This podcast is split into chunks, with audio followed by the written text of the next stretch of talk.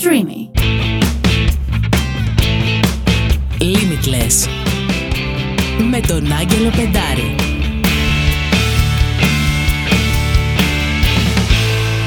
Καλώς ήρθατε σε άλλο ένα επεισόδιο του Limitless Podcast. Είμαι ο Άγγελος Πεντάρης και σήμερα έχουμε μια πάρα πολύ special guest μαζί μας.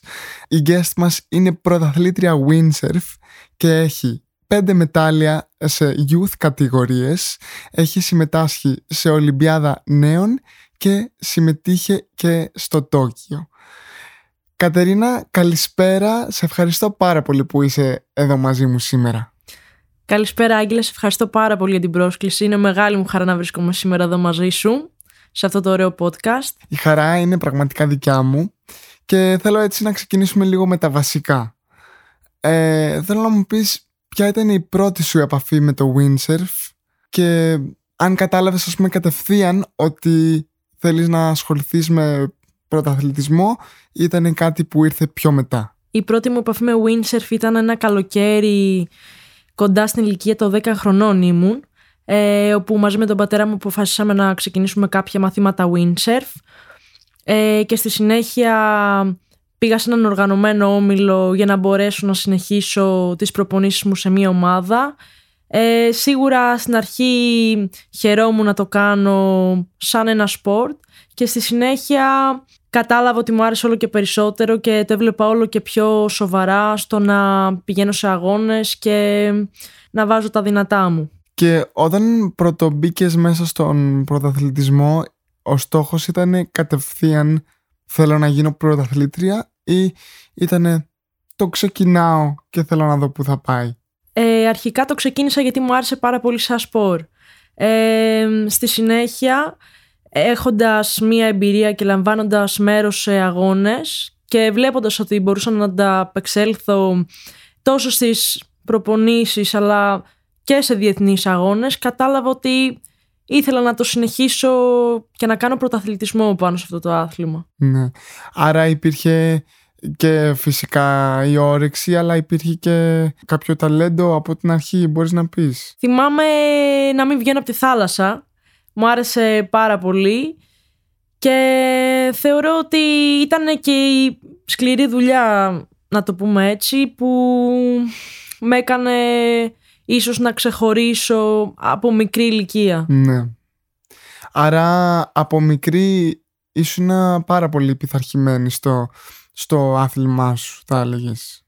Ε, ακριβώς, ήμουνα όντως πάρα πολύ πειθαρχημένη αλλά επειδή μου άρεσε, δεν με πίεζε κάποιος να το κάνω. Απλά ήθελα να βρίσκομαι στη θάλασσα ναι. και να κάνω windsurf. Αυτή ήταν η επόμενη μου ερώτηση. Δηλαδή, αυτή την πειθαρχία την, την είχες από πάντα σαν άνθρωπος ή στη μετέδωσε κάποιος γονιός, πώς πώς ήρθε αυτό; Είχα ε, γενικά μία κλίση σε αθλήματα. Ναι.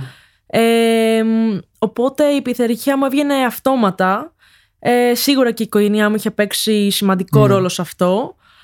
Αλλά από μόνη μου ήθελα όταν κάνω κάτι να το κάνω καλά και σωστά. Ναι, συμφωνώ απόλυτα ότι γενικά για να κάνεις οτιδήποτε σε πολύ ψηλό level ε, το πάθος ε, είναι ένα πάρα πολύ σημαντικό στοιχείο. Εγώ επειδή τυχαίνει να γνωριζόμαστε και προσωπικά και να έχουμε και μια φιλία ε, ξέρω ότι είχες μια συναρπαστική πορεία μέχρι να φτάσεις στο Τόκιο και όλη η διαδρομή μέχρι να φτάσεις να πας στο Τόκιο ήταν απίστευτα δύσκολη. Θέλεις ε, λίγο να μοιραστείς μαζί μας αυτή την πορεία όταν πήρες απόφαση ότι θα προσπαθήσεις να πας στο Τόκιο και κάποια από τα πράγματα που, που περιλαμβάνει όλο αυτό; Φυσικά αρχικά θα ήθελα να σε ευχαριστήσω πολύ που θεωρείς έτσι ενδιαφέρον ε, αυτή τη διαδρομή μου. Ε, η αλήθεια είναι ότι ήταν ε, μια δεκαετής διαδρομή, δηλαδή ξεκινώντας από το 2010, 10 χρονών, μέχρι και το 21 για την ακρίβεια που ήταν και η περίοδος του COVID, που έγιναν οι Ολυμπιακοί Αγώνες. Ήταν μια μεγάλη διαδρομή. εγώ ξεκίνησα λοιπόν όπως όλα τα παιδάκια μέσα σε ένα σπορ που τους αρέσει και έτσι και το συνέχισα. με πρώτη μου συμμετοχή σε διεθνή αγώνα το 2012. Ε, στη συνέχεια το το 2014 όπου είχα μπει σε μεγαλύτερη κατηγορία από ό,τι θα έπρεπε αλλά για να αποκομίσω εμπειρία με τις μεγαλύτερες κοπέλες.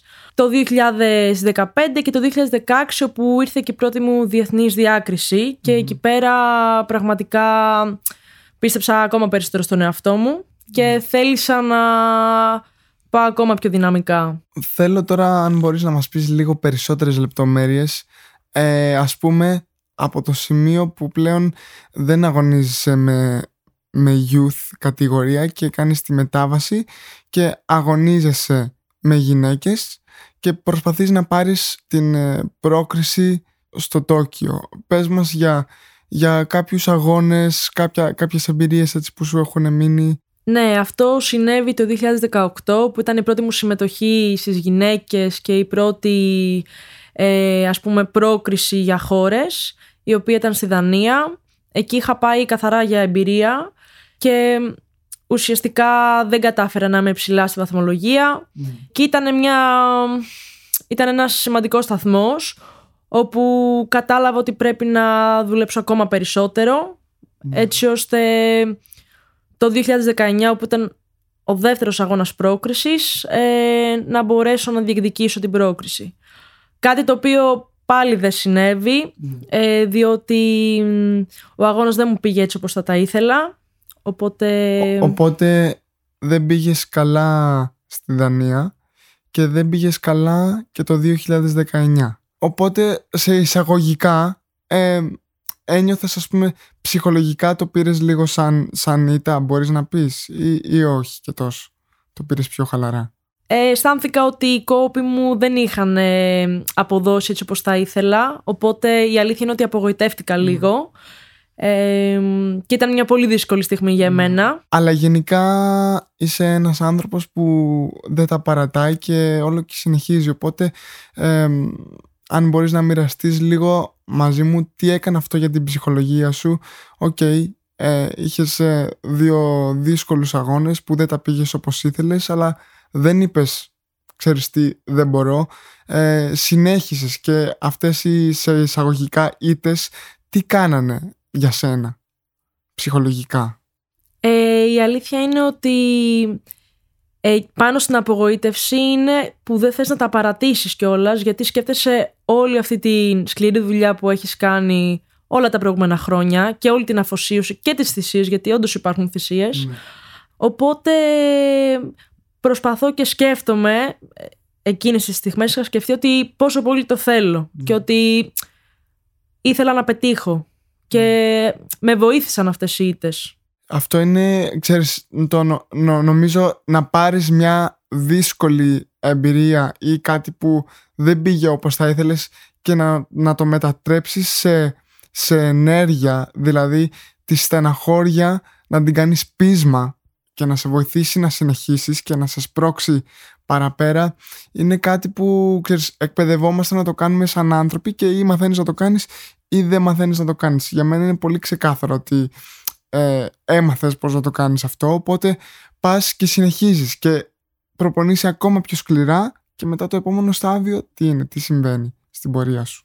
Ε, στη συνέχεια της πορείας λοιπόν μετά το 2019 ανακοινώνεται η τελευταία ευρωπαϊκή πρόκριση, δηλαδή προκρινόταν μία ευρωπαϊκή χώρα και ξεκινάω την προετοιμασία μου με στόχο την τελευταία ευρωπαϊκή πρόκριση, πάρα πολύ συγκεντρωμένη, το ήθελα πάρα πολύ, μέχρι που ξαφνικά έρχεται το COVID στις ζωές μας και φέρνει λίγο τα πάνω κάτω. Ναι. Και ουσιαστικά μπαίνουμε στην καραντίνα και εκεί πραγματικά ε, ήταν σοκ γιατί ακυρώθηκε και ο αγώνας και δεν ξέραμε πού πηγαίναμε. Ναι. Οπότε περνάμε όλη αυτή τη δύσκολη περίοδο μέσα στα σπίτια μας. Εσύ στη, στην καραντίνα πες μας λίγο πώς το διαχειρίστηκες αυτό. Δηλαδή τα γυμναστήρια κλείνουν, δεν μπορείς να βγαίνεις έξω, προπονήσεις και αυτά. Φαντάζομαι ότι μόνο και μόνο για να μείνεις motivated και να έχεις κίνητρο ήταν απίστευτα δύσκολο. Αλλά τα κατάφερες, δηλαδή έκανες προπονήσεις. Ε, ακόμα και αν δεν ήταν το ιδανικό, πώς ήταν η ζωή για σένα μες στην καραντίνα; Ε, ήταν αρκετά δύσκολα μέχρι που ανακοινώθηκε ο επόμενος αγώνας πρόκρισης που θα γινόταν το Νοέμβριο του 2020 Ε, οπότε εκεί πέρα υπήρξε μια ελπίδα και είπα ότι τώρα είναι που δεν πρέπει να τα παρατήσεις. Δηλαδή, εκείνη ήταν η στιγμή που έπρεπε να δουλέψεις περισσότερο από ποτέ. Ναι. Με Τα τις δίνεις δύσκολες όλα. συνθήκες, ναι. Το ότι δεν υπήρχαν όντως γυμναστήρια, το ότι δεν μπορούσαμε να μπούμε ούτε στη θάλασσα. Ναι. Φοβερό. Και ε, οπότε συνεχίζεις τη, την προπόνησή σου, τη, τη διατροφή, όλο αυτό το πακέτο που είναι το, το lifestyle του πρωταθλητισμού και περιέγραψέ μου λίγο τα, τα συναισθήματά σου ας πούμε στη, στην προετοιμασία και μέσα σε όλο αυτό πώς ένιωθες; Υπήρχε ένας φόβος ότι θα μπορούσε μέχρι και τελευταία στιγμή να ακυρωθεί ο αγώνας, οπότε και όλη η προσπάθεια που είχα κάνει. Ε, και δεν θα ήθελα να συμβεί αυτό. Παρ' όλα αυτά ένιωθα πάρα πολύ motivated και ήμουν πολύ χαρούμενη γιατί προσπαθούσα για κάτι που μπορεί και να μην συνέβαινε αλλά πίστευα πολύ στην προσπάθεια. Οπότε συνέχιζα. Οπότε το mindset και η ψυχολογία που είχες ήταν, ήταν συγκεντρωμένη και ήταν δυνατή. Πίστευες δηλαδή στον εαυτό σου; Ε, πίστευα πάρα πολύ και γι' αυτό και συνέχιζα και έλεγα ότι μέχρι και τελευταία στιγμή δεν θα τα παρατήσει. Ακόμα και αν τελευταία στιγμή σου ακύρωναν τον αγώνα. Και οπότε ε, μ- μετά τι γίνεται, τελικά ο αγώνας έγινε, σωστά; Τελικά βγαίνουμε από την καραντίνα ε, και ο αγώνας όντως ε, πραγματοποιείται το Νοέμβριο και πάμε αποστολή για να διεκδικήσουμε την πρόκριση για την Ελλάδα Ναι, μαζί και με άλλες Ελληνίδες αθλήτριες. ναι. Και οπότε πας στον αγώνα, Πάμε στον αγώνα, πάμε νωρίτερα για να προπονηθούμε με τις ξένες αθλήτριες Ε, και λίγο πριν τον αγώνα είχα και ένα μικρό ατύχημα. Ευτυχώς ε, όλα κύλησαν καλά. Δηλαδή σε μια προπόνηση ε, ένα σκάφος άλλο με χτύπησε πάνω σε ένα καβατζάρισμα, σε ένα πέρασμα μιας σημαδούρας όπου εκεί φοβήθηκα ότι μπορεί να έχανα και τον αγώνα. σε, σε χτύπησε δηλαδή μόνο για να, να έχει μια εικόνα ο κόσμος που το ακούει, σε χτυπάει αυτό το σκάφος και τι είναι του τύπου σε χτυπάει και σηκώνεσαι και είσαι εντάξει ή πώς ήταν λίγο, μπες λίγο σε πιο πολύ λεπτομέρεια αν μπορείς. Ναι, ε, με χτύπησε η μύτη της σανίδας της ε, συναθλήτριάς μου ε, στα πλευρά ενώ ήμουν πάνω στη δικιά μου σανίδα οπότε πέφτω μέσα στο νερό ε, και μαζεύονται όλοι οι προπονητές από πάνω μου γιατί όντως πονούσα πάρα πολύ και το έδειξα ε, και αμέσως βγήκα από το νερό για να πάω να με δει γιατρός ε, για να δούμε τι συμβαίνει αν ήμ- ήμουνα καλά ε, και για καλή μου τύχη ε, ήταν απλά κάτι πάνω στους μυς όπου εκείνη τη στιγμή πάνω στην αδρεναλίνη μου προκάλεσε αυτό το έντονο πόνο. Ναι. Αλλά δηλαδή μετά την επόμενη μέρα ήσουν καλά, πόναγες, πώς, πώς ήταν, πόσο σοβαρή ήταν η κατάσταση, δηλαδή πόσο σε επηρέαζε στον αγώνα. Την επόμενη μέρα πονούσα ε, όπως και μέχρι να ξεκινήσει ο αγώνας αλλά ε, ήθελα να μείνω πάρα πολύ συγκεντρωμένη οπότε προσπαθούσα να μην με καταβάλει αυτός ο πόνος, ο σωματικός και προσπαθούσα με το μυαλό να το ε, αποβάλω. Είχες προπονητή εκεί πέρα που μπορούσε να σε ε, ε, στηρίξει, να σε ενθαρρύνει. Ε, ξέρω γενικότερα και από άλλους αθλητές ότι γενικότερα είναι, είναι δύσκολο κάποιες φορές όταν πάνε ε, σε αποστολές με την εθνική επειδή κάποιες φορές είναι άλλος ο προπονητής. Δηλαδή εμ, τι, τι, η ψυχολογική υποστήριξη που είχες σε εκείνη τη φάση, ποια ήταν. Ε, μπορώ να πω ότι ήμουνα πάρα πολύ τυχερή γιατί μπόρεσε να είναι μαζί μου και να με ακολουθήσει αυτό το ταξίδι η μητέρα μου. Το μεγαλύτερο μου στήριγμα. Ε, ο προπονητής φυσικής μου κατάστασης ε, και ο προπονητής μου του windsurf που συνεργαζόμασταν και σε μικρότερες ηλικίες ε, και με είχε διαμορφώσει ως αθλήτρια ε, μπόρεσε να ήταν εκεί μαζί μου και πραγματικά ψυχολογικά ήμουνα στα καλύτερα που θα μπορούσα. Ένιωθα complete. Δε, δεν άφησες δηλαδή αυτό να σε βγάλει από το, από το στόχο σου, να σε βγάλει από τη, από τη συγκέντρωσή σου. Ήσουν εκεί, βράχος δηλαδή. Ναι. Και οπότε τι ήταν το, το αποτέλεσμα, θα μας πεις, με, με κρατάς σε suspense εδώ πέρα.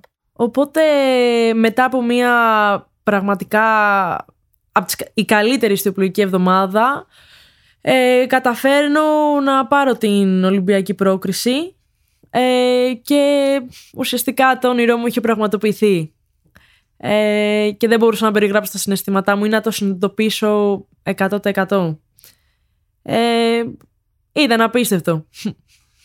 Ε, φοβερό, ξέρεις, και μετά από αυτές τις ε, ε, δύο ήττες που πέρασες που εντάξει εμείς τώρα το λέμε έτσι και περνάει αλλά φαντάζομαι ότι το, το ψυχολογικό φορτίο εκείνη τη στιγμή ήταν μεγάλο και δεν τα, ε, δεν τα παράτησες είχες αυτό το τραυματισμό ε, είμαι σίγουρος ότι είναι και πολλά άλλα που ίσως να μην, να μην ξέρουμε αλλά ξέρεις ό,τι και να σου συνέβαινε έμενε συγκεντρωμένη στο, στο στόχο σου και τα κατάφερες. Ε, ακριβώς, έτσι είναι όπως τα λες και θεωρώ ότι εάν όντως δεν είχα αποτύχει τις φορές που συνέβη δεν θα έφτανα ποτέ σε αυτό το σημείο να φτάσω να διεκδικήσω πρόκριση και πόσο μάλλον να την ναι. πάρω ας πούμε. Ναι. Και οπότε σε αυτή την τελική ευκαιρία για να πάρεις ε, την πρόκριση τελικά τι, τι έγινε, ποιο ήταν το αποτέλεσμα; Ε, εκείνη τη στιγμή σκέφτηκα ότι όλη η διαδρομή έπρεπε να γίνει έτσι όπως ακριβώς έγινε. Δηλαδή, ε, σκέψω το 2015 σε ένα παγκόσμιο πρωτάθλημα ε, νέων κάτω των 17 χρονών έχασα για τέσσερις βαθμούς την τρίτη θέση. Οπότε ήταν η πρώτη φορά που θυμάμαι ότι σε μικρή ηλικία ε, ήμουνα πάρα πολύ αποφασισμένη να συνεχίσω αυτό το άθλημα και να το φτάσω όσο πάει. Είχα ονειρευτεί να ανεβαίνω σε βάθρα. Ναι. Οπότε ε, σίγουρα υπήρξαν πάρα πολλές έτσι ήτες, αλλά η πρόκριση ουσιαστικά, ξέρεις, της, ε, πώς να σου το πω. Το έκανε να, να αξίζει. Ακριβώς. Αλλά ξέρεις τι, πιστεύω ότι και από όλες τις αποτυχίες τις, ε, σε εισαγωγικά αποτυχίες μάλλον ε, που, που πέρασες μέχρι να, να φτάσεις και να κερδίσεις αυτή την τελευταία ευκαιρία. Ε, πιστεύω ότι από όλα αυτά ξέρεις σου βάζανε λάδι στη φωτιά. Πείσμονες όλο και περισσότερο και όλο και περισσότερο και απλά στο τέλος αναδείχνεται τι χαρακτήρας είσαι ότι δεν τα παράτησες ποτέ μέχρι να καταφέρεις τον αρχικό σου στόχο. Και ε, ξέρεις είναι πολύ εύκολο όταν ε, γίνεται κάτι που μας απογοητεύει να χάνουμε το θάρρος μας, να χάνουμε ξέρεις αυτή τη, τη φωτιά που έχουμε μέσα μας για να συνεχίσουμε και να λέμε α, ίσως δεν αξίζει αλλά νομίζω ότι πραγματικά είσαι το παράδειγμα του τι γίνεται όταν δεν το κάνεις αυτό και όταν απλά βάζεις το κεφάλι σου κάτω και συνεχίζεις. Είναι πραγματικά ε, αξιοθαύμαστο. Συγχαρητήρια. Σε ευχαριστώ πάρα πολύ Άγγελα για τα καλά σου λόγια. Ε, απλά ε, η πορεία έχει δείξει και το πιστεύω πάρα πολύ ότι το σωστό timing είναι το κλειδί. Ναι. Δηλαδή τη σωστή στιγμή να συμβεί αυτό που έχεις δουλέψει. Ναι, πραγματικά. Πες μας λίγο για την εμπειρία σου έτσι περιληπτικά ε, στο, στο Τόκιο ε, όλοι ξέρουμε ότι δεν ήταν υπό ιδανικές συνθήκες, υπήρχαν διάφορα ε, θέματα λόγω COVID και αυτά, αλλά πώς νιώθεις βασικά που τώρα πια οι Ολυμπιακοί αγώνες δεν είναι ένα όνειρο, είναι μια πραγματικότητα που πήγες εκεί και συμμετείχες. Αν σου πω ότι καμιά φορά ακόμα δεν το πιστεύω ότι έχω πάει. Ε, ήταν απίστευτο. Βρέθηκα ανάμεσα σε αθλήτριες που θαύμαζα από μικρό παιδάκι και τις έβλεπα ναι. να αγωνίζονται στο εξωτερικό. Ε, γνώρισα παιδιά από την ελληνική αποστολή τα οποία είμαστε φίλοι μέχρι και σήμερα. Και γενικότερα οι συνθήκες ήταν όντως δύσκολες, δηλαδή ήμασταν πολύ περιορισμένοι. Ναι. Αλλά ήταν ένας αξέχαστος αγώνας. Και για όσους ξέρεις, δεν μας βλέπουν, όταν, όταν σου λέω για τους Ολυμπιακούς Αγώνες, φωτίζει όλο στο πρόσωπο, δηλαδή φαίνεται στο πρόσωπο η χαρά που έχεις ε, για, για αυτό που έχεις κάνει. πάμε λοιπόν λίγο στο σήμερα.